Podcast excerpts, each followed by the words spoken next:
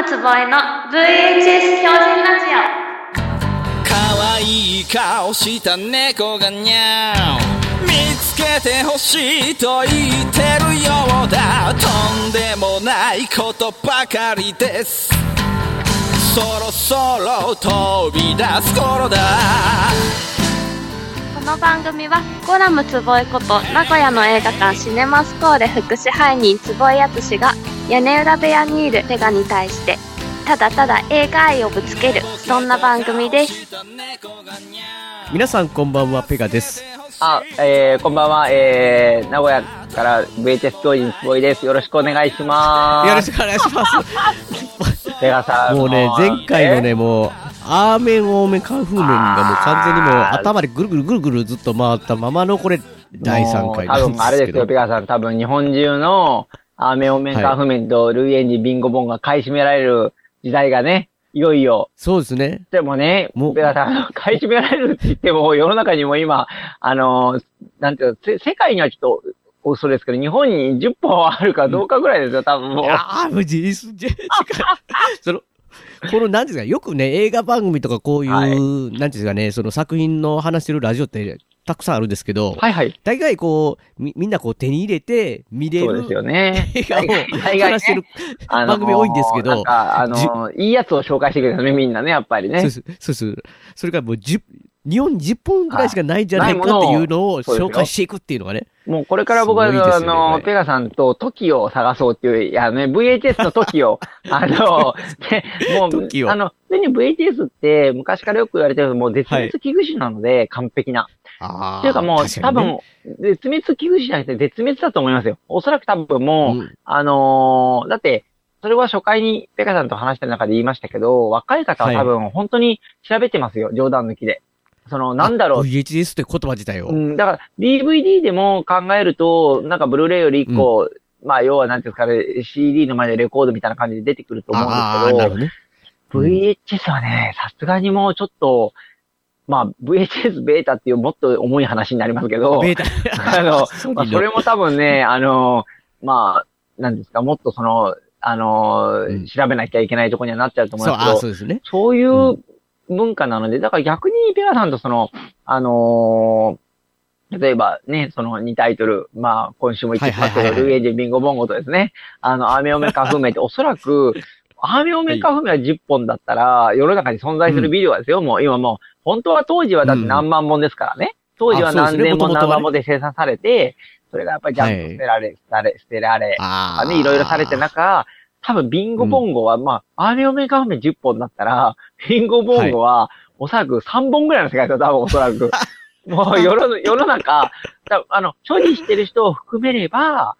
はい。含めれば100本ぐらいあると思う。100本はないだろうなビアさん多分。でも、それ、それでも大概少ないですよ。うん、大概少ないですよね。だって全、まあ1億何、1億人ぐらいいるんですね、日本は一応ね。まあそれそうですよね。分の100ってあの、里見発見伝みたいなもんですよね。あの、は8個玉が揃えばっていうのと一緒で、かっこいい、つかかっこいいですいつかね、あの、ペペガさんのラジオをなんか生でやるときに、あのー、メオメンカフメの VHS 持ってきたら、あの、ただみたいな感じにして、あの。それが8個揃ったらなんかね、ね、ドラゴンボール的に願いが叶うのと一緒で、いや、なんかあると思います。すごい多分8本揃ったら、アーメオメンカフメがね。僕見たことないですか？ら、未だに。8本は。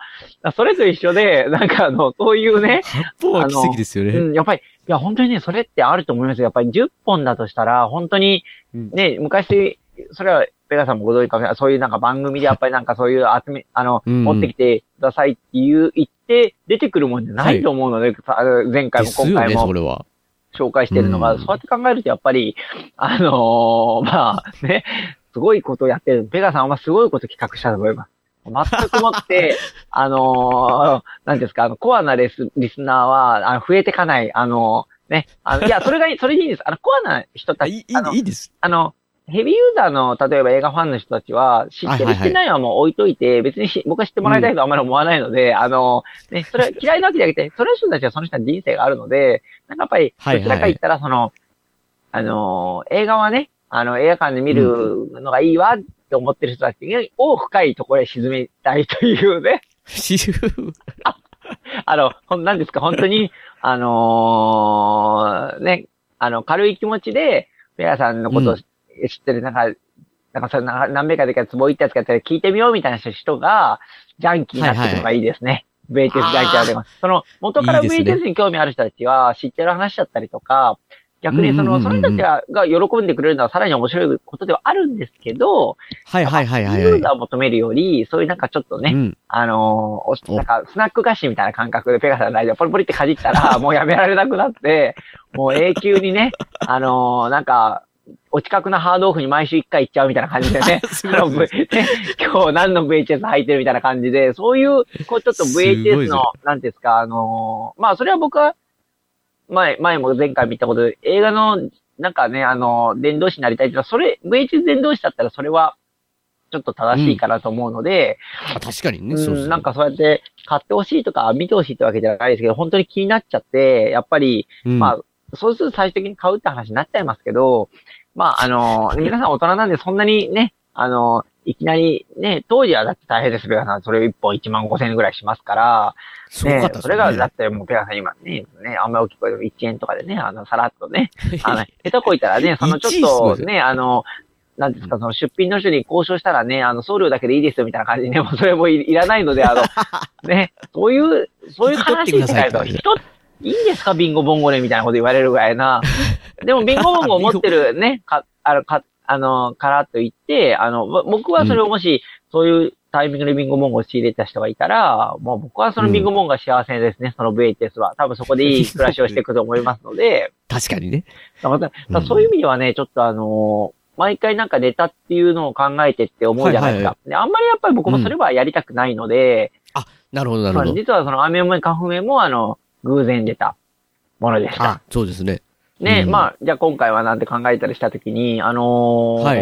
ーまあ僕、ペガさんに、あのーまあ、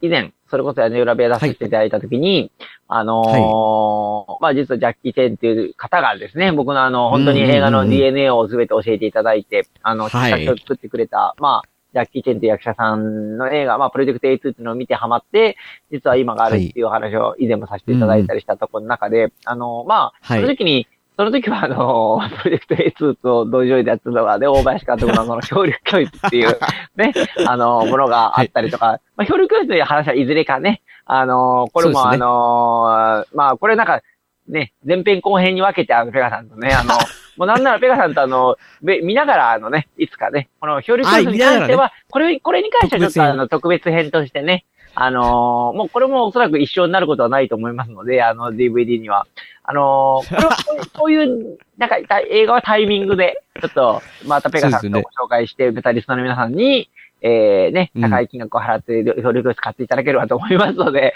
まあ、実はそういうのと一緒で、ではないんですけど、実はその、あのー当時、プロジェクト A2 って映画を、ジャッキー・テンの映画を知って、僕はあの、本当に映画というものの魅力に取り憑かれ、あの、あとうん。映画館で映画を見るっていう楽しみを教えてもらった一つのきっかけが、まあ実はそれははい。そのペガさんとお話した時と一緒で、あの、日本立てというですね、あの、本当に、うん。まあそれ名古屋独自の文化だったりはするんですけど、当時やっぱり、ね。僕が子供の時にあのー全然ジャンルも違って、あのー例えば、あのーアクション映画だからアクション映画の日本立てってわけではなくて、アクション映画なのに片一方がラブロマンスだったりとか、本当にあの、映画館の興行主の人たちが、買ってみて、いい意味ですけど、映画を盛り上げるためにやってた、その興行が日本立て興行っていうのが名古屋でありまして、で、ジャッキーテンって、あのー結構それのヒット部門というかですね、あの、ジャッキーの映画見に行くと、変なのがくっついてるみたいな。あの、まあ、それは本当にね、あの、先ほども言った、いずれかは、あの、ペガさんと、あの、ヒこのラジオヒット祈願で、ね、あの、協力教室ご紹介したいと思いますので、あの、ヒット機がね。そういうね、そういうとこはちょっと、僕がジャッキーを、あの、見出した時はそういうのがありまして、で、本当うに、ん。そのプロジェクト A2 を見て、えー半年後ぐらいですよ。に、もうすでにな、えっと、お正月、夏だったので、プロジェクト A2 が、お正月に、えージャッキーの新作、七福星という映画が公開する。はいはいはいはい。これなんか、うんこれは全国だったんですけど、同時上映はまあ、それこそ今でも続いてる危ないデカだったんですよね。であ、そうなんですね。そういいう結構衝撃的な、こう、日本立ての見方っていうのを本当にジャッキーの映画の中で教わっていいくんですよ。で、それをはジャッキーと日本立ての歴史っていうのは、あの、プロジェクト A2 以降も、10年はないんですけど、あのー本当にいろいろ楽しませてもらった中でですね、あのージャッキーは監督、あの、10本目の記念大、えっと、10本目ではなくてですね、ごめんなさい、えっと、ある種、ごめんなさい、ちょっとうん今、何本目のあれは忘れちゃったんですけど、あのーはい奇跡と書いてミラクルって映画があるんですよ。で、あはいはい。これ、あの、まあ、アクション映画ではあるんですけど、ジャッキーはちょっとドラマ重視で、あのー撮った、あのー記念の作品がありまして、これなかなかあの、ジャッキー映画ファンからも、あの、未だにこう支持がね、されている、はいはい。あのー作品ではあるんです。で、これがその名古屋で公開された時にですね、あのーまあ、同時上映、これは実はもうあの、VHS だけでなく、これは DVD にもなってる作品なんですけども、はいはいはいはい。あのー、ペガさん、ブッシュマンご存知ですか？ニカオブッシュマンあニカオしさんわかりますか？ニカオさんって。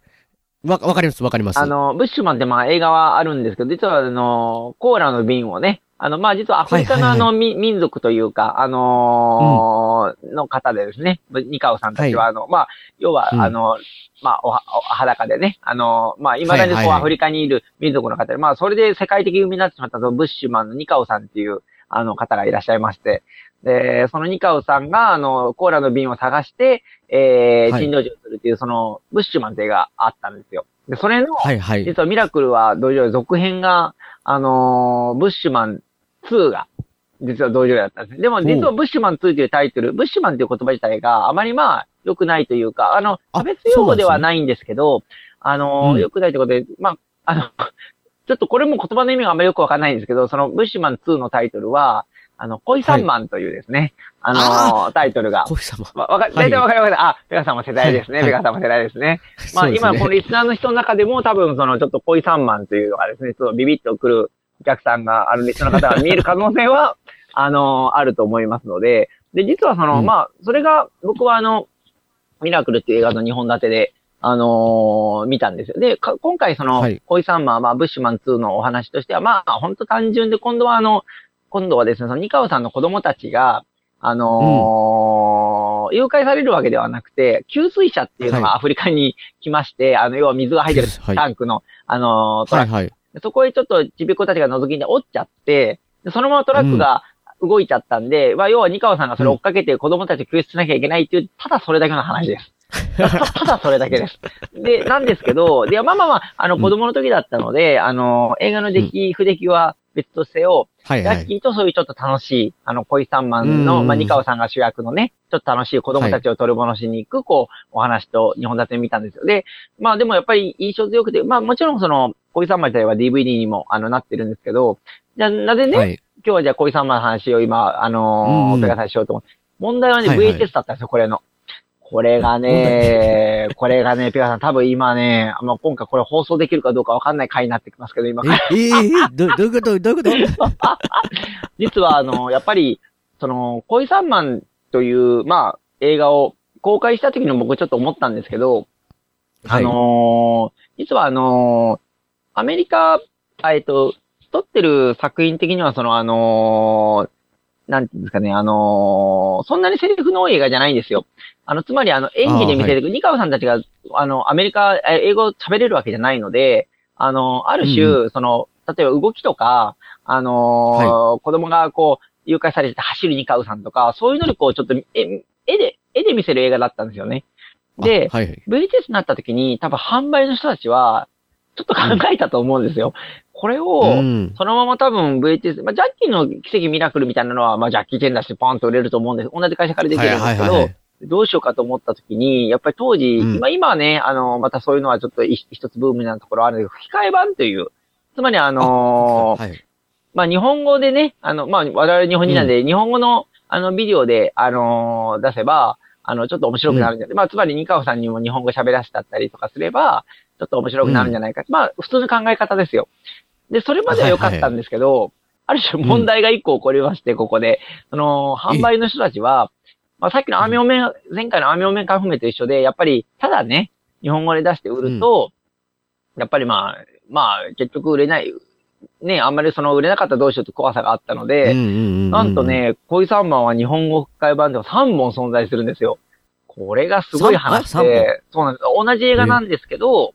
あの、はいはいはい。吹き替え版っていうのは3本そうで、まず1本目は標準吹き替えって言って、要はその、別に担当した声優さんたちが、あの、うんうんうん。役者さんたちに声を当てるだけという、あの、普通のやつでね、はいはい今でもある、要は日本語吹き替え版っていう、あのーうつまり、担当した声優さんたちが、あの、テレビの放送とかと一緒で、ああいう風にこう吹き返していくパターンが、はいまあこれ、あとにパターンが問題なんですよ。一個は、あの、一個はね、まあ大丈夫だと思うんですけど、あのーモノマネのコロッケさんっていらっしゃるじゃないですか。はいはいはい、コロッケさん。コロッケさんのモノマネ吹き替え版っていうのがあるんですよ。モノマネ吹き替え？つまり、コロッケさんが、あの、恋三万に出てくる全キャラを、いろんな、あの、モノマネの、あのーね、例えば、あの、田原俊彦とかですね、今回はね、目の前の VHS があるので、今読みますけど、要は、コロッケが業界初の一人多重吹き替えに挑戦っていうですね、恐ろしいビデオがあるんですよ。えあの、つまり、あの、例えばその、あの、田原俊彦さん、森進一千が、あのね、あの、もう、たあの丹波哲郎さんとかを、どんどん、コロッケさんがモノマネで、えこれすごいのは一人だけなんですよ、吹き替えしてるのは。コロッケさんが、全キャラやってるんですよ。しかも全違うキャラで。これはね、これ VTS がないので、でこれはまたちょっとすごいじゃないですか。でまあこれはなんか、ちょっと、なんで、コロッケさんの、まあ、芸、あの、芸風もあるので、あの、ちょっとね、み、み、見ると、あの、なかなかね、面白いですよ。あの、に当然日本人しか受けないですよ。当然日本人しか受けないんですけど、あの、やっぱりその、あのいろんなね、あの、コロッケさんがレパートリーのモノマネで、あの、いろんなことやってくれるの。あんま恋三番の内容よりコロッケさんの頭いったって、あんまり内容入ってこないんですけど、あの、完全に いろんなモノマネされちゃうので、そんなシーンがなくても、やっぱり志村けんが突然出てきたりとか、三河圭ちゃんが出てきたりとかね、だいぶあの、映画、あの、コロッケさんのってつけないときついところはあるんですけど、確かに。うんこういうのが一本あるんですよ。問題はね、もう一本なんですよ。問題もう一本、吹き替えをね、一人でやられてる方がいるんですよ。ま、また一人ですか？モノモノマネ？そうなんですよ。いや、これモノマネだったらまだよかったんですけど、うん。あの、誰だと思います？で全く想像つかないですけど。そうです。ね。まあ、大体考えると、モノマネの人をやったからまた芸人さんかなっていうのは、まあ、あ浮かびますよね。大体。そっち系ですね。えーこれ3番、三人目の人は、田代まさしさんなんです。マーシー？マーシー？まあ、マーシーがね、マーシーの吹き替え版って世にも恐ろしいのがあるんですよ。まあ、今考えるとね、ねまあ絶対 DVD にならないですよね、多分ね。あの、もう無理。ね、無理ですね。まあ、でも無理なのか、あるある種聞いてもらうと思うんですけど、もうすでに、いろいろやってたんじゃないかっていうのがわかる。えそんな感じなんですか、ではなくて、やっぱりね、あのーマーシーの吹き替え版、それはね、ファミリーバージョンなんですよ。あの、要はその、マーシーが楽しく、田代さんが楽しく、恋三万をこう、あの、見やすくするファミリー版ってのがあるんですけど、ちょっとなんか恐怖心が湧きますよね。ファミリー版ってどんなファミリー版なんだろう。でも、ですよね、それ。かまあ、多分当時、えーっと、90年、89年、90年の話なので、まあ、田代さんやっぱはいり志村けんさんと一緒に番組やってるっていうのもあるので、そこで、あるし、ある意味、あのーまあ、田代さんに矢が当たったところはあるっていうのはわかります。うんうん。ただ今考えるとちょっといろいろゾッとしますけどね。あのー ただそれも恐怖の、なんかそういう変な意味のゾッとではなくて、あのーうんそういう時代が、まあ VHS ってやっぱりかなり、あの、時代を反映するところがあるので、うんあのーそういうものが文化として生まれてたっていうのは、やっぱりこれがね、これもね、VHS のある種面白いところなんですよ。で、これが今回は吹き替え版って面白さで、あのーはい。やっぱり通常 VHS で出すときにも、字幕スーパー版と吹き替え版と2本あれば成立しちゃうところを、やっぱりなんか勢いというかですね、時代というか、あの、はいめんどくさいことやってます。3本も作る必要ないんですよ、大体さ、そもすそもね。ごいですね、3本で。だいたいそうですね3本ってことでギャラ 3, 三ついるってことですよ、それ、あの、メガさんね、あの、通常の、ねだって、これしかも字幕スーパー版もあるから、恋三番だけでよ世の中に4本存在するわけですからね、あの、で、それを考えると、やっぱり、うん。あのー当時のそのなんか VTS 売ってる人たちの勢いってすごいなと思うんですよね。で、一人一人はコロッケさんにやらせて、コロッケさんに全キャラ、しかも全部違うキャラでやってくださいってやらせて、でもう一個はその田代正史さんにちょっと紙芝居風っていうか、あの、なんか、なんていうか、昔物が、あの、日本の、日本昔物語風でやるんですよ。でそういうファミリー版っていう、つまりそのあの、なんか、田代さんが童話を読んでるような感じでやっていくっていう、ええ。すごいでしょ？この、その考え方っていうのは。で、通常の吹き替え版もあって、で、さらに字幕スーパー版もあるから4種類。すごいですね。まあ、これでね、またね、多分今回は、あの、恋三万のよう、あの、吹き替えバージョンが またね、あの、でもね、これはでもね、あの、ある種、コロッケさんのやつは、あの、ちょっとすごいです、やっぱり。あの、コロッケさんの、あの、芸の幅の広さが、すっごいわかりますよ。だって、キャラクターだけでも、あの、すごいのはその、実際恋三万に出てくるキャラクターって10人、そんなにいないんですよ。あの、めちゃくちゃたくさんいるわけじゃなくて、で、はい。そ。れ、それに対してコロッケさんが10人のキャラ以上当ててくるので、どういうこと？だから要はつまり、つまり今の気持ちは多分、ちょっと三河さんですみたいな、もうコロッケさんのもう、あの、ショーですよ。それをね、あのつまり、あのー、90分近く見るという、それをす音,、ね。音だけでやってるわけですから、それはちょっとすごいと思うんですよね。だからあの、今、これをあの手元にあることをちょっと読むと、コロッケのモノマネ吹き替え版って書いてあるのを、この面白い、これで、ちょっと、あの、ちょっとパッケージに問題がありまして、あの、すごいことが書かれてて、まあ、爆笑必須とかね、あの、はいはい。コロッケがさっきも言った業界初の一人多重吹き替え挑戦はいいんですけど、うんうん。問題はこの後で、この面白さは恋三万を超えたって、それ超えたらやばいんですよ。恋三、恋三万は面白いのに、それ吹き替えで超えられたら、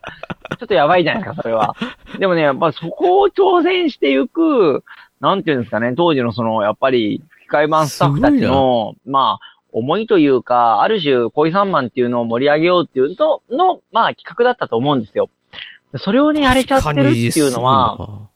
すごいと思いますし、多分ですね、あのー自分の今の記憶だけですけど、当時やっぱりちょっとこういうの流行りましたよ。やっぱりその吹き替えこんなんありました？を、やっぱりそのあのーある種例えば、いろんな映画じゃない人たちにやらせるという、要はその声優業じゃない人たちにやらせるっていう、まあちょっとこれはちょっと特別な版ですけど、あのーま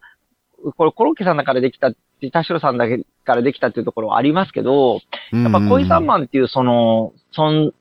なんていうの、作品の存在に対して、あのーじゃあ、ね、やっぱりさらにビデオ販売するのが面白くでするなら何ができるんだろうと思うと、やっぱりこういうね、ちょっと、あのーコメディアンの人を当てたりとか、モノマネの人を当てて、やるっていう。だから僕も子供の時にやっぱり、3パターン借りちゃいましたからね、やっぱり。騙されちゃって。3パターン、あ、とりあえず3パあターン、3パターン全部買いました。うん、で借りて、ちょっとやっぱり田代さんのないなと思っちゃったりましたんですけど、ないなっていうのは変な意味じゃなくて、やっぱり、はい。あの、コロッケさんが強烈だったし、あのーやっぱり普通の深い深いで面白かったし、な、田代確かに。さんな田代さんのにちょっとまた違うなっていう、ね、ちょっといろんな地味さも含めての違うわ、なっていうのが。あって、うんでもそれがやっぱりね、現存して世の中に商品になって出ちゃってるっていうのは、すごいですね。ちょっとすごいなと思うので、でも、結局でも、あのーまあ、それはちょっと吹き替えとは別の話になっちゃいますけど、このはい恋三万っていうのも結局その後シリーズ化まだされちゃいまして、あの、はいまあ、やっぱり大ヒットをね、あの、しましたから、あの、ブッシュマン大ヒット、で、恋三万も大ヒットして、で、ここまでは良かったんですけど、あのーまあ、それはね、あのーさ VHS になってるものもあれば、ちゃんと DVD になってるその後のシリーズがあるんですけど、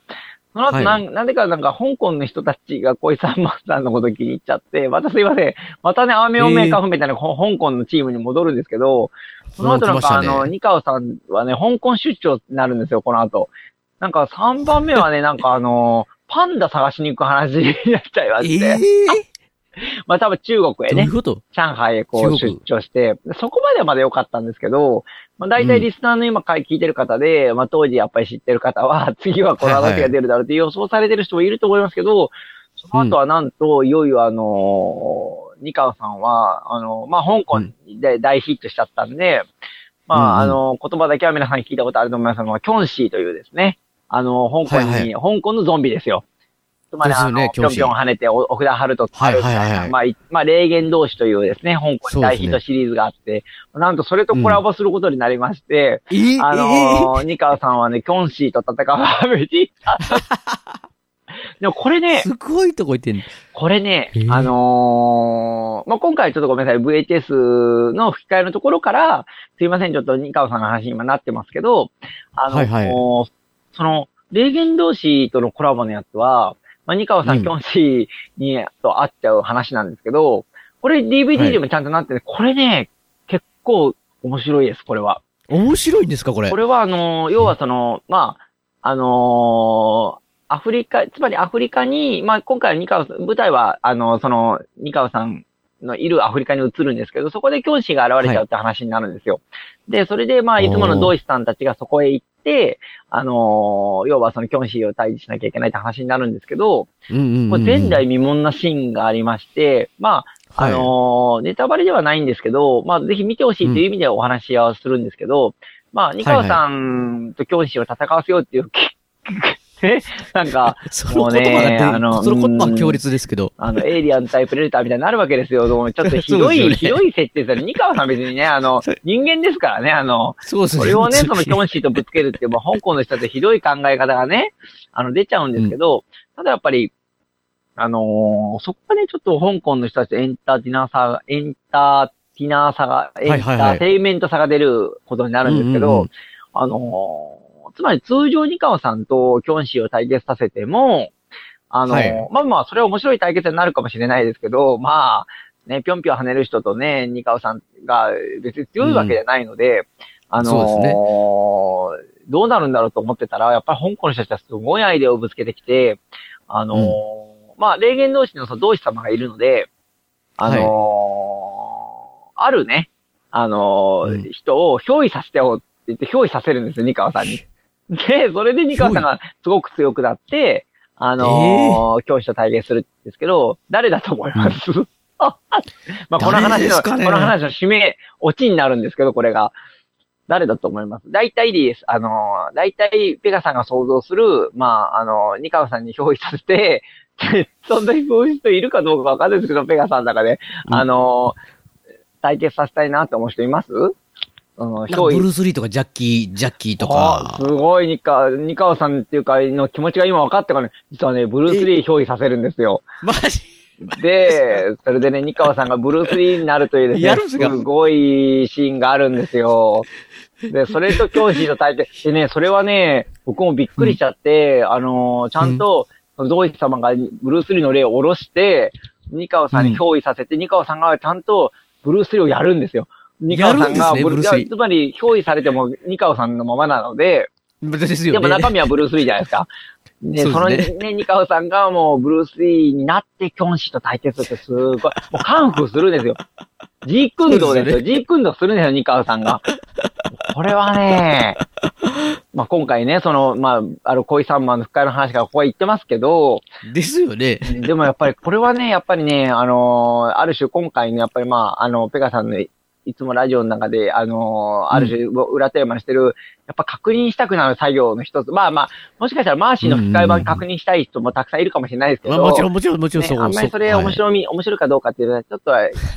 の、クエスチョンが残っちゃうといけないんで、最後は一つ爆弾を投下するとすれば、やっぱりそのね、あの、ブッシュマンのシリーズが4本目になった時に、やっぱキョンシーと対決するために、あの、ブルース・リーをこう、憑依させるというですね。でもめちゃ、くちゃやな、すごいな。でも、なんかあのーある種、なんていうんですかね、あのー聞いてるリスナーの人たちが、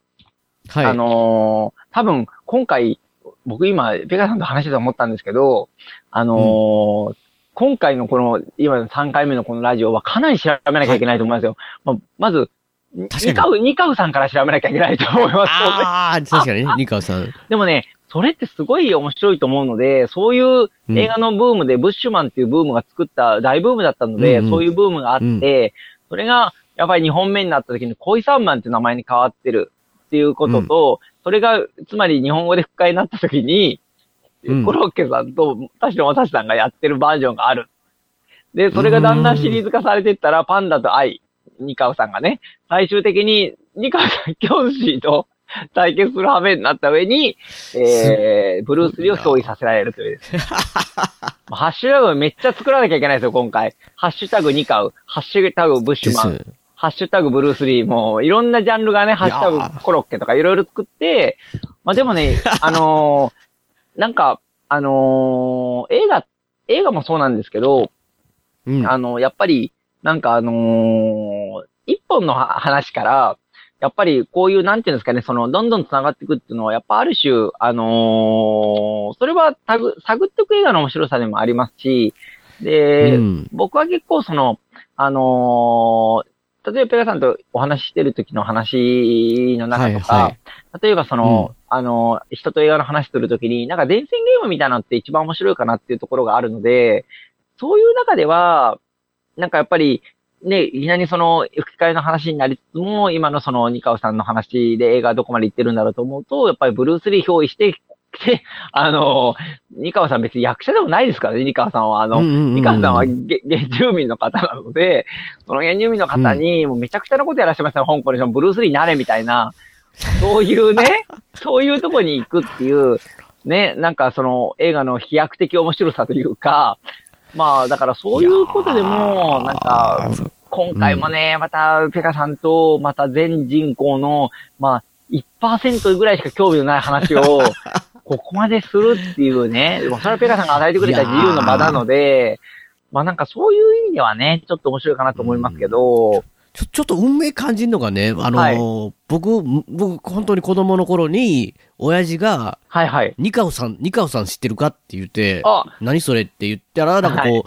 あのー、ブッシュマンっていう映画やってんやって言って、あ。親父がね、急に映画に連れて行ってくれるってなって、まあ、生まれて初めてはい、映画にって言って連れて行ってもらったら、はい、もう親父はあんまり映画に詳しい人間じゃなかったんで、はい。もうブッシュマンが終わってたみたいで、上映が。あ、あららら、はい、はい。代わり、に、はいしゃあないなーって、わからんけどこれ入ろうって入った映画が E.T. なんですよ。あ、すごいなぁ。僕が初めて見た映画が E.T. なんですよね。そのなんかなん、ちょっと今だからちょっとなんか運命を感じましたよ。その 僕が言ったわけじゃないのに、ニカオさんのペガさん、あのちょっとだけ日数が前だったらブッシュマンだったんで、初めて見る映画がね。だだいぶあの、レベルが、あの、だいぶレベルが変わりましたね。あの、なんかこう、あの、今日ね、ようやく、あの、うん ET みたいにこう、今 ET って言っただけでみんなが想像できるもののと、あの、ブッシュマンって言われて、みんな一回調べなきゃいけないっていうね。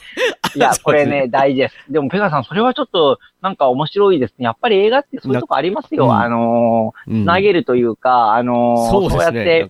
あの、だからペガさんもひょっとしたら今回僕がたまたま今出した話で、ブッシュマンのこと思い出したと思いますし、思い出しましたよとやっぱり行こうとして、ET に行ったことも多分思い出したと思うので、うんありますよね。まあ、まさか、まさか最終的にその、パンダとブルース・リーに表現されて戦ってるとは思わなかったですけど。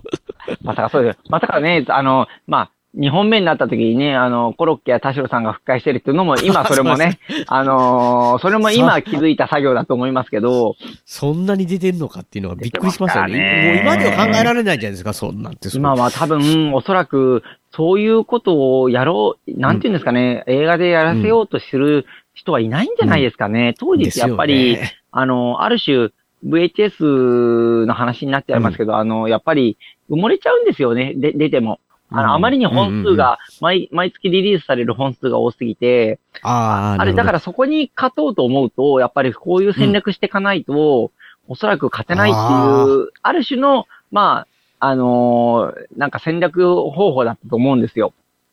で、それあを、ーそれでちゃんとやっぱり、ね、あのーまあ、う今回はそういう吹き替え版っていう話をし、あの、させていただいたんですけど、うんうんうんうんそれで残っているっていう、まあでも、怖いのはね、ベガさんね、あのーあんまりそういうことやると残っちゃうってことを考えないと、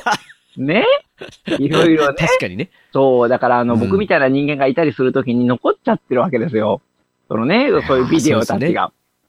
あの、コロッケのモノマネ吹き替え版とか、マーシーのほのものファミリー版、吹き替え版とかね。すごいな。うーん、でもそれが、まあでも、僕としてはやっぱりなんか、あの、一つ面白い時代だったじゃないかなと思ったりするので。ですよね、それは。本当うに。うんん、だから、もうひょっとしたらご本人ももう忘れてる可能性ありますよ。やったこと。やっぱりもう、確かに、あの確かに、確かに。うん、本当お仕事の一つでやられてたら、多分、うんいや、えこんなん俺やってたって可能性はありますね、おそらく。ありますようね。ん。だからそうやって考えると前回のね、あの、アーミョン民間風面で、ね、ジョンウンさんに会った時にサイン欲しいのと一緒で、コロッケさんに会った時にサイン欲しいなと思ったら、ポイサンマンのね、コロッケのもの毎回版の VHS に、僕なんかはサイン欲しいなと思っちゃいますね、やっぱり。なんかで、で、ただ、で坪井さんがコロッケ、コロッケさんが逆に記憶を坪井さんのスイそうそう、開ッチで、ね。けちゃう可能性ありますよね。まあ、田代さんでも大丈夫ですよ。開けちゃうっていうね。田代さんは多分ちょっと本当にいろいろもう忘れちゃってる可能性があると思いますので。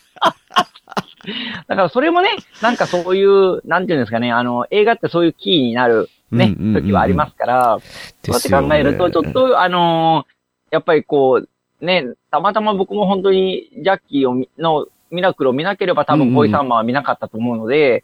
それこそ先ほどのあの、ペガさんの話と一緒で、ペガさんははいはいはい。ET がね、あのーたまたま見たのは ET だったんですけども、もし延長していたらブッシュマンが、ね、ブッあ、シュマンそうですよね。ね、ブッシュマンを初めて映画館で見る。ね、コーラのペイン拾うのを初めて映画館で見る話になってる可能性あるというわけですから。まあだからそうやって考えるとね、映画ってね、どこで何が起こってるかわかんないので、いやーいや、楽しい。いや、たいや、ま、またこれあれですよ。楽しいなと思って話、こう、時間を見たら、こう、1回目、2回目伸びて、またす第3回が、またさらに、時間をオーバーしてますす。ね。もうこういう話は、えー、回を追うごとになんか長くなってるような気がするんですけども、残念ながらね、えー今回はここまでという感じなんですけども、ここで告知、大切な告知があります。坪井さんですね、名古屋の映画館、シネマスコーレで、えー、坪井さん副支配にされてるんですけども、こちらの方でですね、4月の29日から、まあ、約4週間、坪井さんの作品が上映されます。見て何を言ってるんだって感じなんですけども、えー、っとですね、こう、2月の1日にですね、え名古屋テレビ放送さ、名古屋テレビのさんの放送で、オンエアされた、シネマ競争局という、まあ、これがね、ですね、坪井さんを密着して、半年ほど密着してドキュメントしたという、すごい作品なんですけども、まあ、こちらが、えー2月1日に上映され、えっ、と、番組として放送されたんですけども、それをですね、ドキュメンタリーのこれの劇場版、劇場版が制作されまして、まあ、これがですね、上映されると。しかも、シネマスコーレさんで。もう要は、坪井さんの映画が坪井さんがスタッフされてる映画館で上映されるというね、とんでもない というか、すごい、すごいことが起こっておりますというか、これから行われます。まあ、それがね、お祭りという形で、まあ、このシネマ競争局、名古屋映画館革命ですね、この劇場版という形なんですけども、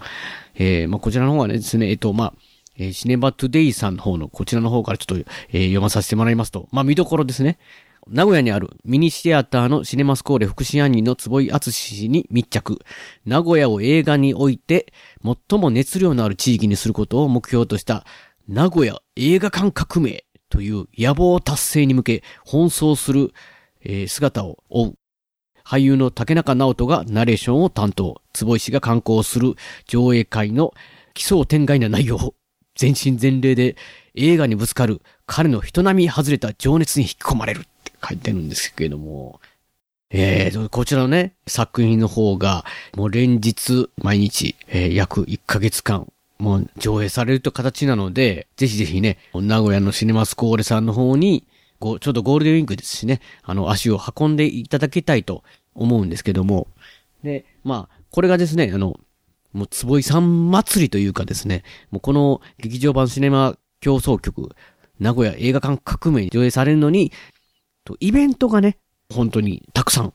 あります。これがまあ、要は、このシネマ競争曲を上映して、その後にっていう形とか、まあその前にっていう形で、まあそれはちょっといろいろあるんですけども、その各日によって違うということで、まあとりあえずこの4月29日からの、えー、約1週間ですね、こちらの方のあの、ゲストとイベントという形が出揃ったって形なんで、まあ分かったところ、まあこの現時点でね、分かっているところをご紹介ししたいんですけども、まず、えー4月29日土曜日ですね。こちらの方が夜8時の回、舞台挨拶が、えーゲストで、白石浩二監督と女優の久米山千佳さんですね。舞台挨拶の後、えー上映されて、えー夜9時30分よりイベントがありまして、これが暗黒神降臨祭と、暗黒シネマ競争局という、えーそれで、えー4月30日、日曜日。こちらの方が、えー夜8時の回舞台挨拶が、同じくゲストで、白石浩二監督と、えー久保山千佳さんと、で、夜、えー9時半よりイベントの方が第1回、久保地下映画祭、映画上映プラストークという形で、ゲスト、えー久保山千佳さんと、えー白石監督ということで、白石浩二監督ということで、まあ、久保山千佳さんの、まあ、映画祭というね、第1回ということなんで、えー記念すべき第1回ですね。で、えー5月の3日水曜日、これ祝日ですね。こちらの方の8時、夜8時の回、舞台挨拶が、えーゲストがカンパニー松尾監督と、えーそれで、9時半よりイベントの方が、ハムジムとシネマスコーレの素敵な関係トークショー。ゲスト、カンパニー松尾監督と山口みやびさん、ハムジム名古屋支部ということですね。えー5月の4日、えー木曜日、祝日、こちらの方の方が8時の回が舞台挨拶プラスイベントということで、えーゲストの方が平松かな子さんと、いずれもこう映画プラスイベントセットという形になってまして、えーご予約の方が、え4月の23日日曜日のえ午前11時よりメールにて予約受付開始という形で、まあ、この辺の方ですね、えー今回のブログの方のページにも、えーリンクを貼ってますので、えーシネマスコーさんの方のブログで、えーそちらの方で、えまあ、ご確認しながらご予約していただきたいなと思います。えー料金の方はシネマ競争局一律1000円と、こう安い。イベント方も一律1000円。こちらもお安い形なんで、あの、ぜひぜひ、あのーお待ちしてます。またこれね、とりあえずちょっとイベントの方、決定してるところが、ご予約受付はまだされない、この時点ではされてないんですけども、え収録時点ではされてないんですけども、5月1日の月曜日、これ、えー8時の回、木又淳二の映画館革命と、登壇者が木又淳二さんと、シネマスコーレのし支配人ですよね。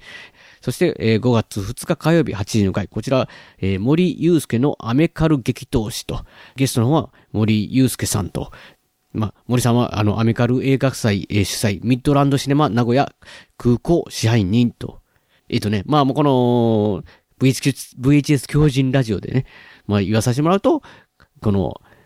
アメカル部屋というね、あの、坪井さんが収録されてる部屋、お二人でね、坪井さんと借りられてるもう一人の方が森さんなんですよね。ですので、まあ、こういい話聞けると思うんで、で、5月の5日金曜日、こちらの方が8時の回が、えー、子供の日記念、娘かける親トークショー。これはね、まあ親、まあ親がね、坪井さんとしたら、もしかして、おむ娘ジュナちゃんがゲストに出るのかな、ものすごく気になりますけどね。ということで、あとですね、今回のこの、劇場版シネマ競争局名古屋映画館革命の方で、こちらで協力券というものを販売されてます。まあ、協力券って、まあまあまあ、わかりやすく言うとね、よく、いわゆる前売り券的なものなんですけども、なんかね、あの、音の辞書で前売り券とはちょっと、あの、言えないみたいで、まあ、協力券っていう名前のものが、えー、あります。こちらの方が、まあ、1枚1000円という形で、で、特典として、この、アメカル部屋生写真、坪井さんがいつもね、収録してるところの生写真をね、プレゼントいたしますと。いや、これ、それで、まあね、もちろんこの映画自体、これで、あの、鑑賞できます。で、まあ、これからね、まあ、ぜひね、皆さんに協力していただいたっていう、いただいてっていうのは、まあ、この辺のね、収益の方が、まあ、チラシ、ポスター、パンフレットなどの制作費ですね。まあ、こちらの方と、イベント時のゲストのね、アテンド費という、まあ、交通いろいろかかったりしますので、こういうのでご使用させていただきますということで、もちろん劇場窓口にも販売されてますし、あと、またですね、通販、通販の方はご希望者の方には、あの、振り込みという形でね、あの、できますので、まあ、こちらの方も、えー、ブログの方のページですね、ちょっと貼らさせていただきますので、こちらの方で、あの、郵便振り替えのね、口座番号とか出てますので、あの、こちらの方でね、ぜひぜひね、この、えー、劇場版シネマ競争局のね、名古屋映画館革命のね、協力券の方ね、も購入していただければな、と思いますので、ぜひぜひよろしくお願いします。まあ、それとね、えっと、まあ、もう、もう、まあ、さらにどんどんね、ゲストの方がね、まだあの、この、シネマ競争局期間中、上映期間中にね、どんどんゲストの方が決まったり、イベントが決まってるってことなんですけども、まあ、この番組、ゴラムつぼいの VHS 狂人ラジオもなんと、なんとですよ、まだあの、ちょっと、えこの収録時点では、日程、スケジュールまだ決まってないんですけども、なんと、このシネマスコールさんの、この、こんね、今回のこのシネマ競争局の、この坪井さんのお祭りの中に、なんと、このゴラム坪井の VHS 狂人ラジオの公開収録、生収録が 行われることを決定しました。いや、もうすごい。すごいですよ。ですのでね、まあ、